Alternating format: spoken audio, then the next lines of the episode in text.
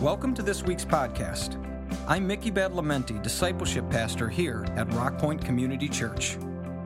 Our goal in the messages we share is to consistently present God's truth in ways that will challenge you, bring you new perspective, and ultimately lead you into closer relationship with God through Jesus Christ. Wherever you're listening from, we hope this message encourages you in your faith. We also welcome you to visit us anytime you're in the Detroit area. Our Sunday services are at 9 and 11 a.m. and include a full range of children's programs, as well as a ministry specifically for children with special needs. Find us on Facebook or visit our website at rockpointe.org for more information. A couple of quick thoughts for you. Um, we had power outage again uh, this past period of time. Um, so those of you that are checking in children, uh, some who might still be doing that, we've had a little longer lines because our, our electronic check-in is a little offline at this point in time. And there's a few other glitches here and there, so just be patient with us if you would. And then finally, um, and we don't usually do this. In fact, I would say um, if, you, if, you, if you've been here for a couple of months or a year, you're as much a part of this community uh, as someone who's been here 50 years of time or so, okay? And we, we really don't usually reference deaths. But in this case, there's been a tragic accident um, this past Thursday that took the life of Reese Blair. Um, most of you would be aware of that already that know him. Reese uh, and his family have been a part of this church for over 45 years. And um, it was a very tragic accident. We'll be having the funeral here this Friday uh, at um, uh, 10 o'clock viewing, 11 o'clock service. Um, Bagnasco Calcaterra on 15 of Schoenherr. Uh, they'll be viewing on Wednesday and Thursday at this point in time um, from 2 to 8. Um, this is a statement of this family and their faithfulness. And forgive me a bit if I get a bit emotional today. I'm going to try not to do that. But uh, um, he was someone who was very close uh, to me as well and just served in so many different ways. Great guy. But his family, his, his sister and brother and, and uh, wife and others were in the first service. And, um, you know, this is their home church. And so, even with this tragedy, they were present. And that's a statement as well. Now, one other quick announcement is that Reese did a number of different things over the years. And with his passing, I'm estimating roughly 30 to 50 more people we need to fill that slot. So you need to think about that one, all right? Um, in addition to that, um, on Wednesday, before this event happened, uh, I felt really impressed uh, to go a different direction than what we had planned originally, really um, and we're leaning towards at least, for this series. We're in a series entitled More Than a Song. And we've been taking apart some of the great songs that the church has written. The, the church history, church music is unique amongst um, belief systems out there. There is no other belief system that has the breadth and history of, of Beethoven and Bach and all the rest that, that has been there, as well as all the current music.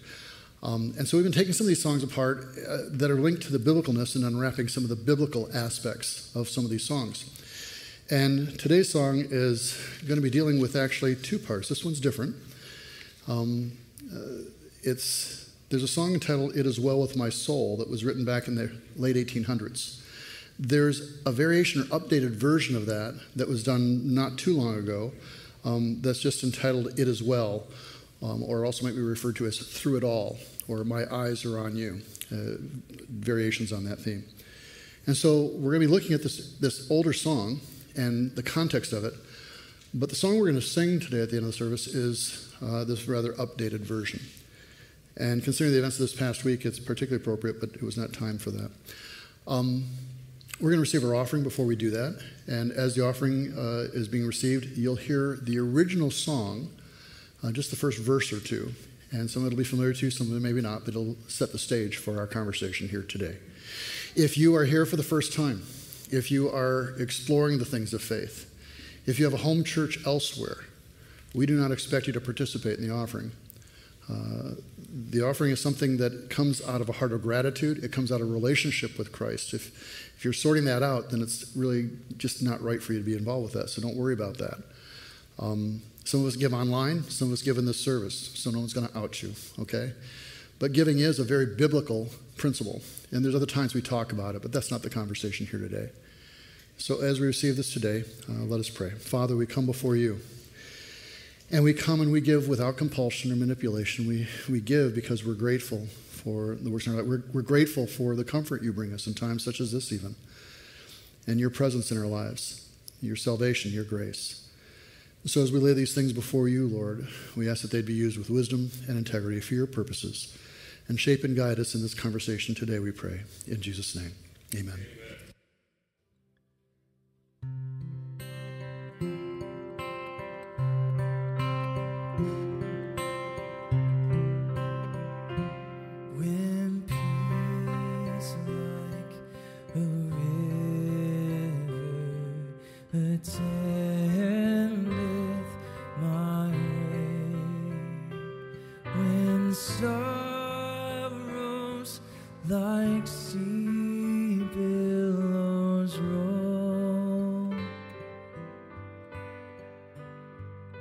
What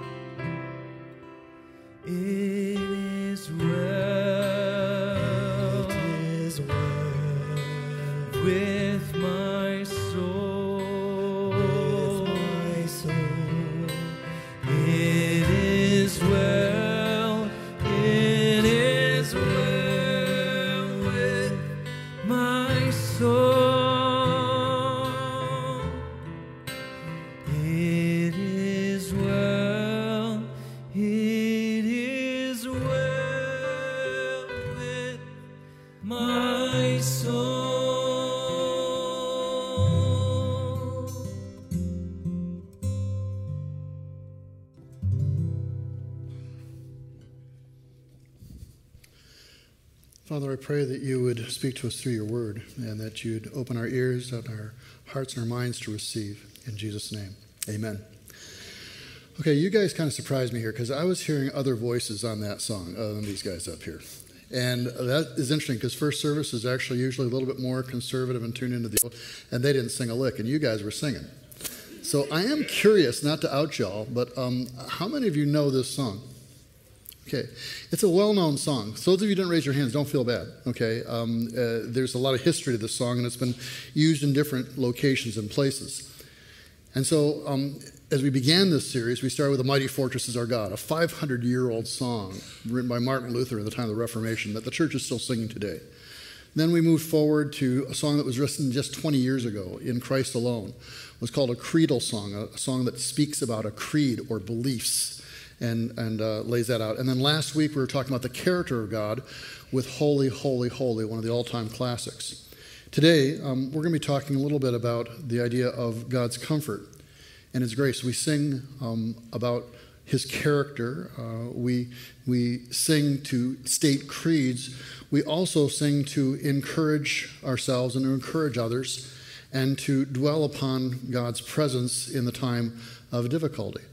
Now, um, I began this series, I didn't read it to you, but I mentioned that Steve Martin, uh, the comedian, he's also a musical artist, and uh, he had written a song ways back entitled Atheists Don't Have No Songs.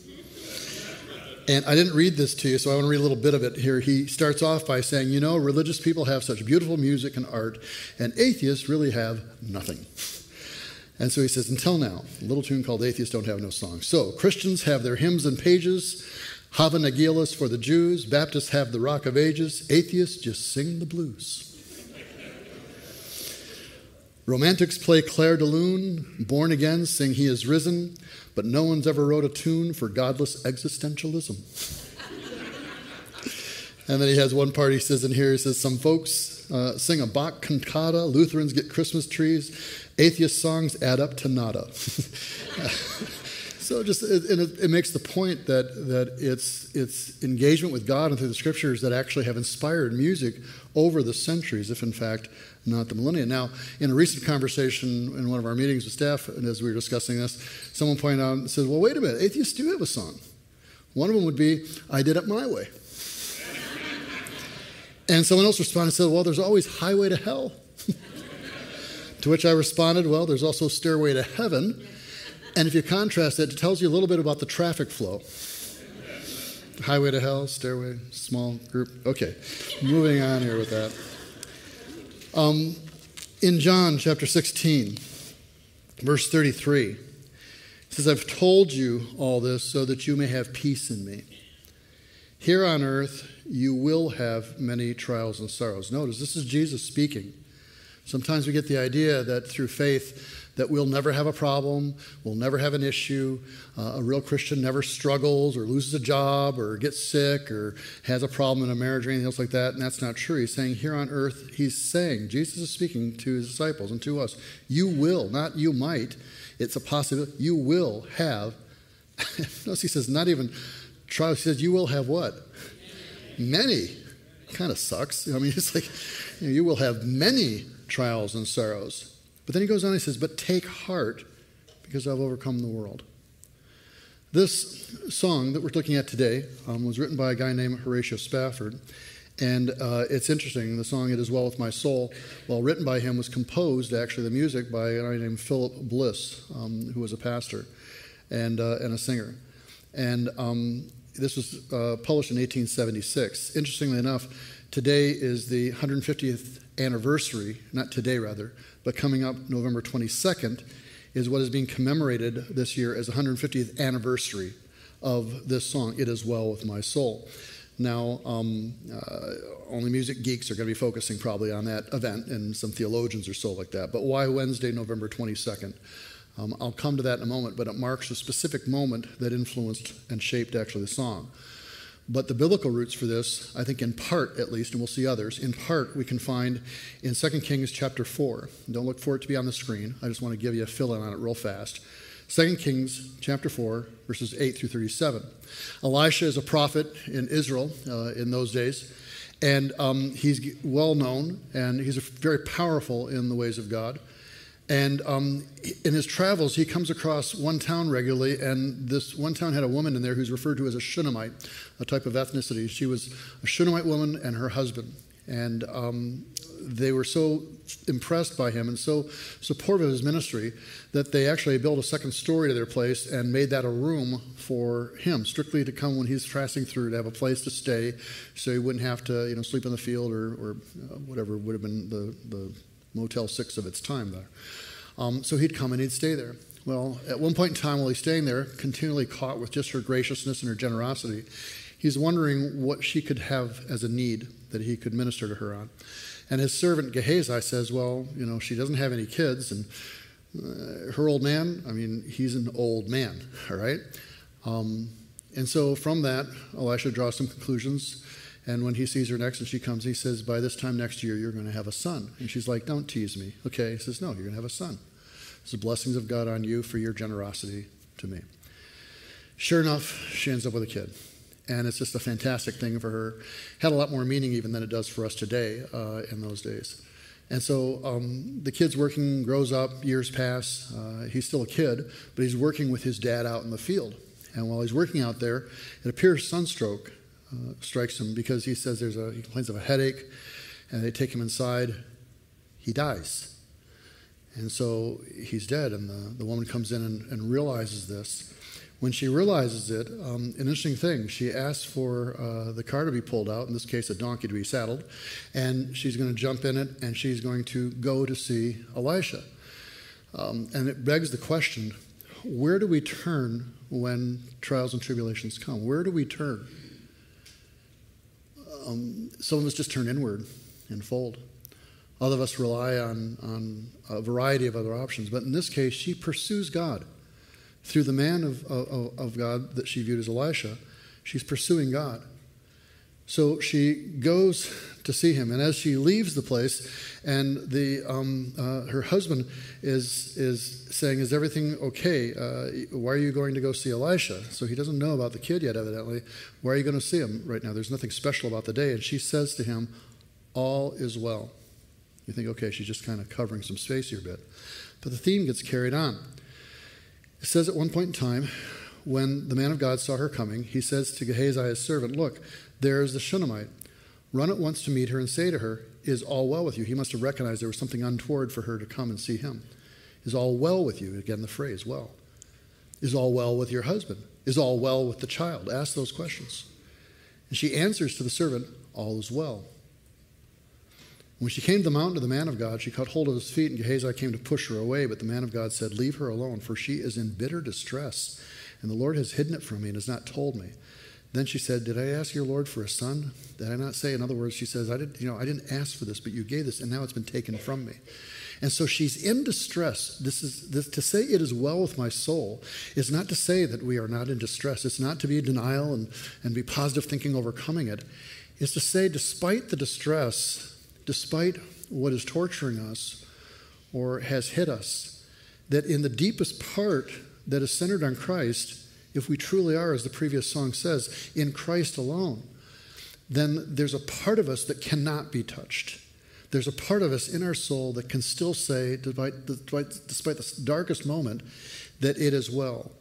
And it's not a Pollyannish statement, it's not a, a, a shallow statement, it's not a positive confession statement it's a statement of truth that, that, that yes, this is hitting me, but there's a wellness. There's a trust. There's a faith in God that somehow. Now, in her case, it happens in a way that rarely happens for the rest of us. In her case, he's going to send his servant and uh, with a task to do, and she says no. She kind of reverses the centurion with Jesus. Jesus says, "Well, I'll go with you," and the centurion says, "No, I, I know how authority works, and just say it'll be done. It'll be done." And Jesus is amazed at his faith. She's a little bit of the reverse and, and she hasn't had authority or dealt with authority. And, and so she says, No, I want you. And so Elisha goes, and I won't go through the process, but basically he does something extraordinary, or God does in this moment, and the child's resurrected. The child is brought back to life. Um, most of our stories don't end that way. Um, most of our stories uh, end with a hope for the future, but, but rarely is it resolved as neatly as this. And that is the case, in fact, for the writer of this song. As I said, the writer of this song um, is Horatio Spafford. There's an updated version of this song that has been done that focuses a little bit more on Christ and uh, uh, turning our eyes towards Him. And, and you can imagine through this song again, or through others like it, that somehow God is going to rescue us from all pain and suffering. I heard somebody critiquing Christian music and Christian movies because it all resolves out and everything turns out good in the end, and that's not always true. The message of the gospel is that God is with us in those moments, that we're not alone, and that we can find purpose even in things that seem to have no purpose whatsoever. And there's a grace and provision, but it doesn't mean that pain and suffering is removed. And so, what I'm going to have you sing later today is the updated version of the song that I'm going to take you through right now. Now, I'm going to caution you, I'm going to say this to you, and I'll try to remember again. When this song is sung, I'm going to ask you to stand, and Abby, our soloist, is going to sing the first verse, the chorus, and the verse again. And when she goes to the chorus, I'm going to ask us all to join in from that point on in the song. But I want you to hear the verse, chorus, and verse just with the simplicity of a single voice. Now, I'll help you with this because when she's finished with that and it's time for the chorus for us all to stand, I'll step forward a bit so you have some visual cue. And then it gets even more complex than that. Because when we're finished at the very end, it's going to reach a certain point and it'll sound like the music's resolved out. And you'll know, don't have to guess it, don't drop off, keep singing fully. because when it finishes up, I want her to sing the last um, little refrain alone again. And she'll step forward a couple of steps, and I'll step back a few steps to give you a visual. Now, you're going to do this at the end of the service, and you're going to do it in four part harmony. You're going to do it so beautiful that the angels will weep. Okay? No, you'll do it as you best you can. If you know the song, great. If you don't, then, then listen and, and work in. The guy's name Horatio Spafford. Crazy name to begin with. He was a lawyer in Chicago and a real estate um, speculator. He was also a church elder at a Presbyterian church. Um, he and his wife Anna were well known. They had a lot of status in the community. They had five children uh, one son and four, um, four daughters. In 1870, they lost their only son to uh, pneumonia. He was only four years old. And so it was the first time that they had a little bit of a. But they kept going. They kept pushing on. They had all their real estate holdings on Lake Michigan in the 1870s. And if you know your history, then you know that Mrs. O'Leary's cow kicks over a stool that kicks a lamp, in theory at least, and a fire lights up, and all Chicago is burned down 18,000 buildings, uh, 100,000 people homeless. Um, it, it, it shredded the Spafford's holdings because, uh, again, they were in real estate, among other things. Um, in addition to this, there was an economic downturn in the country that happened to hit him as well too. So he goes from great wealth and great influence to still having some finances, but nothing like what they had, and, and a lot burned up in the process. So he was in a good relationship with a guy named D.L. Moody, who was like the Billy Graham of his time, uh, Dwight L. Moody. And so um, uh, D.L. Moody was going to go hold evangelistic services over in Britain. And he thought it would be great for his family to take a break from all the tragedy they dealt with and to go to England and be a part of this, help him out with the campaign, and also just to be a part of it. So um, they prepared to go on a ship called the uh, Ville du Havre. And um, as they're preparing to go, suddenly something comes up business wise that he needs to stay and resolve, something related still to the property issues and stuff. And so he sends his wife and the four girls ahead.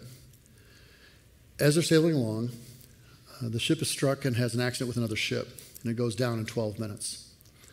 All four children are killed and drowned.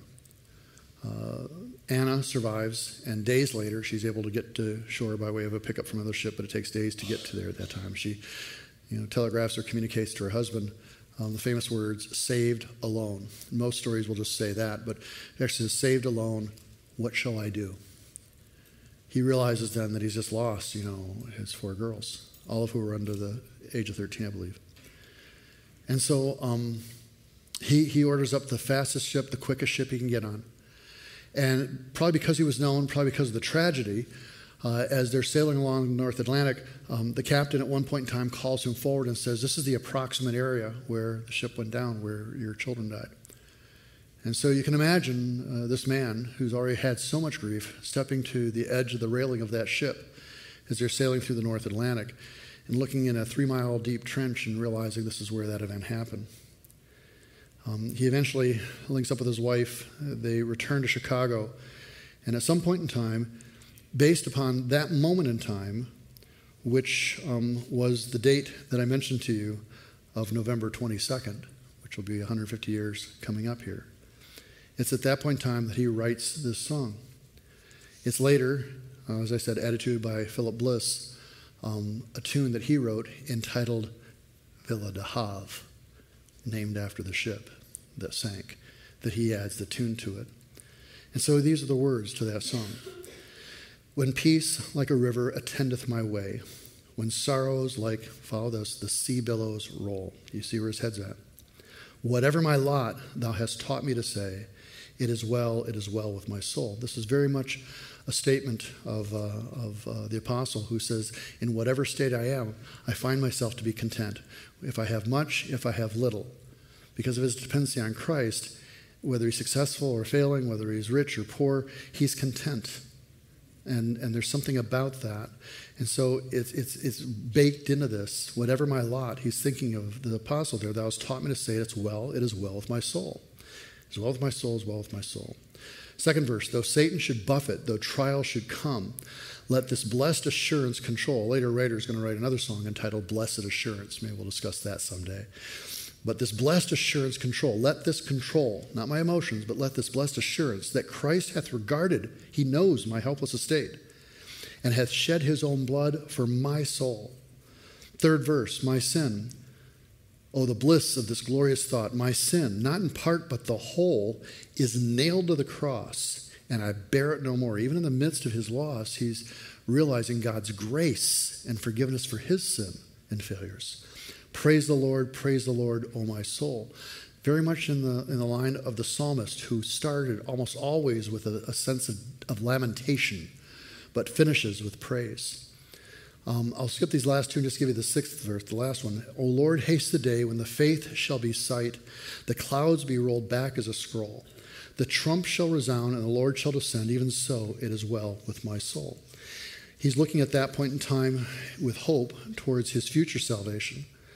And um, it's, it's that whole thing wrapped together that makes this song so powerful. Uh, for anybody who's going through trial, they turn to this song. But to know that the person who wrote it suffered so much loss themselves. It wasn't a casual songwriter sitting down and saying, hey, let's, let's write something with a quick hook and a few little beats to it or so like that. It came not only out of his pain and suffering, but also out of his awareness of Scripture and his understanding of God's relationship to him. Now, as I said, I'm not going to have you sing that today. I want us to sing in conclusion this newer version, It Is Well, um, or Through It All, sometimes it's referred to. And I want you to see the biblicalness of some of the phraseology here. And then as we sing this with new understanding. So this one goes this way Grander earth has quaked before, moved by the sound of his voice, meaning God. Seas that are shaken and stirred can be calmed and broken from my regard. In Joel chapter 3, verse 16, it says, The Lord roars from Zion, from heaven it makes, it says, and utters his voice from Jerusalem, and the heavens and the earth tremble. There's a shaking at the sound of his voice. This is what they're drawing from. They, they're saying the seas that are shaken and stirred can be calmed and broken from my. The earth shakes at the sound of his voice. But the passage goes on and says, But the Lord is a refuge for his people and a stronghold to the sons of Israel. Now, the song will continue on and talks about through it all, through it all as a, as a chorus. Uh, my eyes are on you. The second verse says, Far be it from me to not believe even when my eyes can't see. So there's denunciation of unbelief. And this mountain that's in front of me will be thrown into the midst of the sea. Jesus in Mark chapter 11 says, Have faith in God. Truly, I will tell you, if anyone says to this mountain, Go throw yourself into the sea, does not doubt in their heart, but believes that what they say will happen, it'll be done for them. And so he's speaking of a physical mountain, but there's also other types of mountains. And maybe we don't have the, the one sufficient to have that mountain thrown into the depths of the sea, or to pray hard enough that, that our power would constantly be running without any interruption in this church whatsoever. Okay? But there are other types of mountains, there's other types of things that can be huge, that fills our sight. And what this is saying in this passage and what the song is saying is that this mountain, whatever it is that's in front of you today, can be thrown in the midst of the sea. Far be it from me not to believe, even my eyes can't see how that's possible, that this mountain that's in front of me be thrown into the midst of the sea. And then the bridge part that comes a little later says, So let my soul, um, so let go my soul, very powerful portion of the song. Uh, and this will be the last thing that you'll sing before it quiets down and, and our soloist will come forward for the, for the last verse. But it's a very powerful part, and we'll sing it, I think, twice in this song. So let go my soul and trust in him. The waves and winds still know his name. So let go my soul and trust in the wind. The waves and winds still know his name. This is drawn from Luke chapter 8, uh, chapter 22. Uh, one day Jesus says to his disciples, Let's cross to the other side of the lake. So they got into a boat and started out. As they sailed across, Jesus settled down for a nap. But soon a fierce storm came down on the lake, and the boat was filling with water, and they were in real danger. And the disciples went and woke him up, shouting, Master, Master, we're going to drown. This to me has always been a humorous situation. It's a little boat. They're going across here, the wind's whipping up, and Jesus is taking a nap. Now, it's so, it's so disturbing, it's so loud, it says they're in threat that they're having to shout I mean, Jesus can sleep through anything. and, and it's just like, Jesus, wake up. And he's like, What's going on? Don't you see we're about to die here? And he's like, Okay. Um, wind, waves, chill. Boom.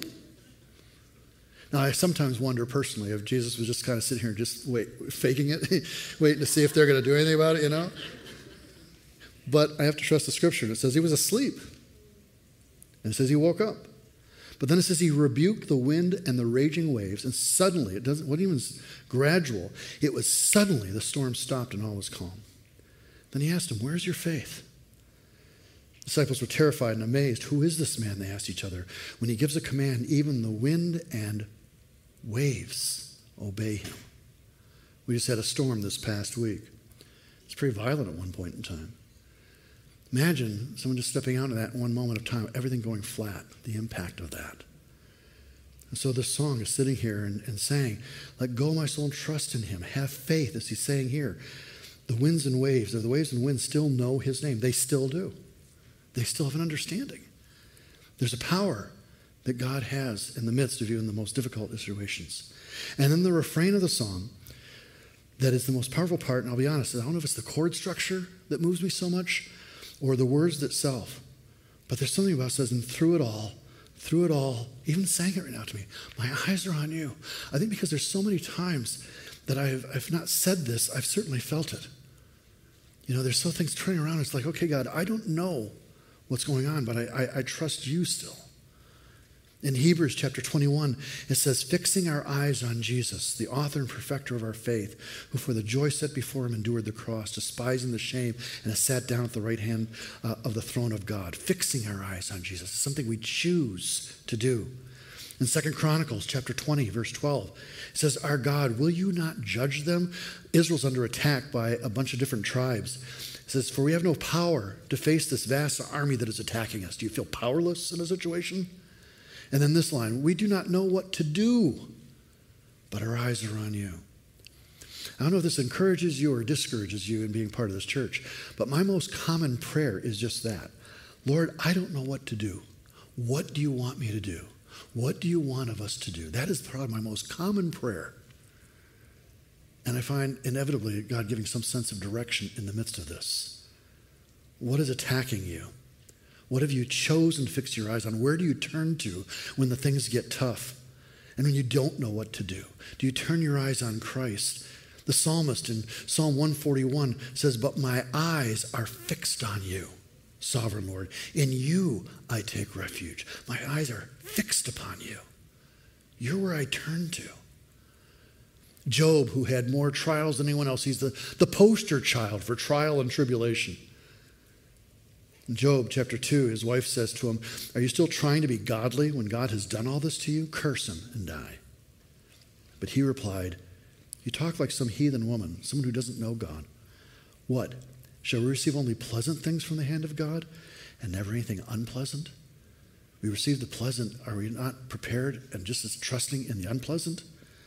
And then he goes on the 13th chapter of the book of Job. And he makes a statement that to me has always caught me. And I don't know if you'll understand. Some of you will not get this passage at all. It'll disturb you to hear this passage. But this to me is one of the most powerful passages. Though he slay me, yet will I trust him. Why? Because what I'm saying is, even if he does nothing, it's not about what I get from him. If the only thing I have in relationship with any person is strictly transactional, there's no love there. There's no depth. There's no meaning to that relationship if it's strictly transactional. I, I, I will give you authority. I'll give you um, um, uh, my, my service if you give me this. I'll give you my love if you give me. It's, it's transactional. But the statement here is saying, though he slay me, yet will I trust him. There's something about the character of God that is so powerful, so real, so genuine, that I trust him even if he kills me in the process. That I'll die still trusting God. That's devotion. That's faith. Isaiah, the prophet, is told by God, Do not fear, for I am with you. Do not be dismayed, for I'm your God. I'll strengthen you. I'll help you. I'll uphold you with my righteous hand. I may not stop the thing from taking place.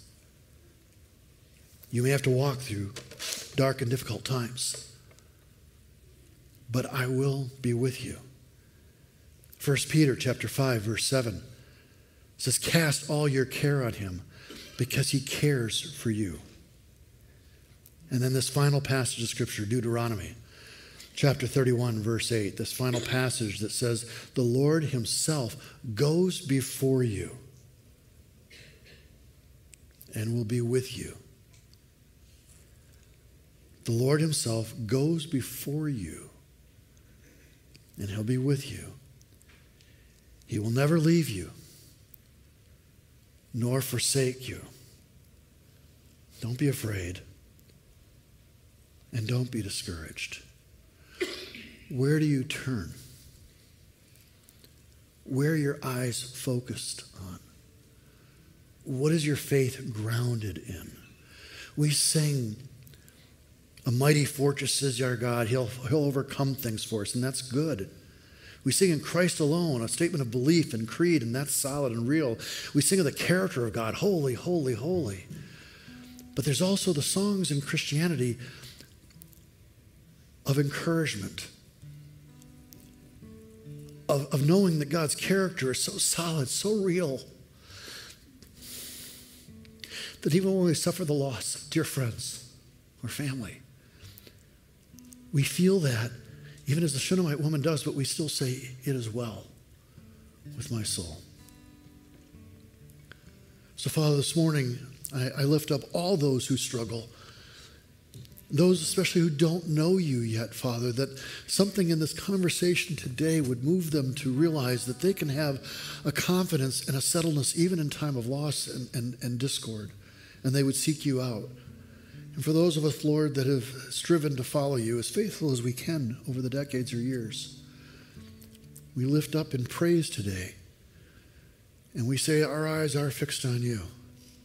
And through it all, through whatever come, whatever storms, whatever tumult, through it all, um, our eyes are on you. And we draw comfort from your grace and your presence this day. In Jesus' name. Now, in a moment, I'm going to ask you to stand. And again, Abby's going to sing the first verse. She's going to sing a chorus. Then she's going to sing another verse. And when she gets to the other chorus, I'll help you. I'll step a little forward maybe, but we're going to join her on that second chorus. And then sing the rest of the song all the way through. Just, just be part of it if you can. And you'll hear the song resolve out. You'll hear it reach a center and it'll resolve out. And I'll step back and she's going to step a few steps forward. And when she does that, just let her sing that last portion alone. Just let her sing that last verse, but, but that's it. Other than that, stand with us and join us and think through the words of this song today now that you understand the depth.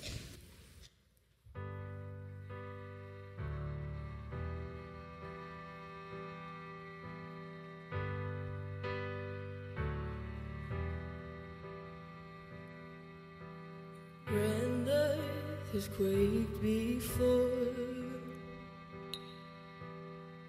moved by the sound of his voice. Sees it all shaken and stirred, can be calmed and broken from my regard. Through it all,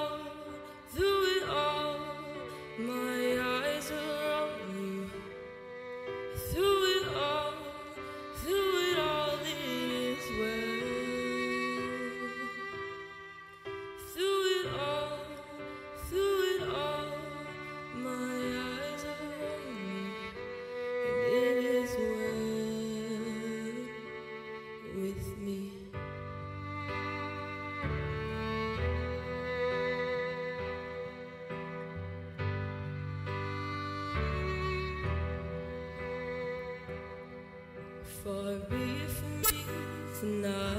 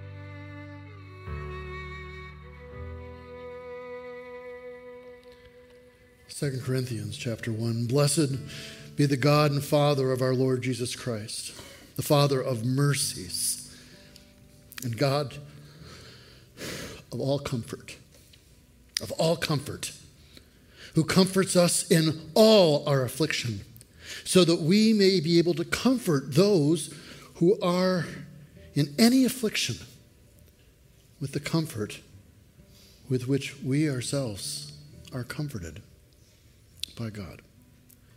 Father, I pray this morning for the Blair family, but for all, Lord God, who have mountains that fill their view and block them from seeing you, for all those who feel they're in stormy, violent moments, for all those who have struggled with faith and strength. And I pray, Father, that this morning hour, that in the singing of this song, that in the, the, the, reviewing of these scriptures, that Lord, there'd be not just a comfort, not just a strength and encouragement, but that despite all these things that swirl around, that somewhere deep within the soul of those individuals gathered here this day, that we could say, not denial of the facts, but truly that it is well with my soul. There's things fraying on the edge of my world and on my body, but it is well with my soul. I thank you, Father, for your word, and I thank you for the inspiration of songwriters and composers. Guide us as we continue, Lord God. In the name of Jesus Christ, we pray. And the church said, Amen.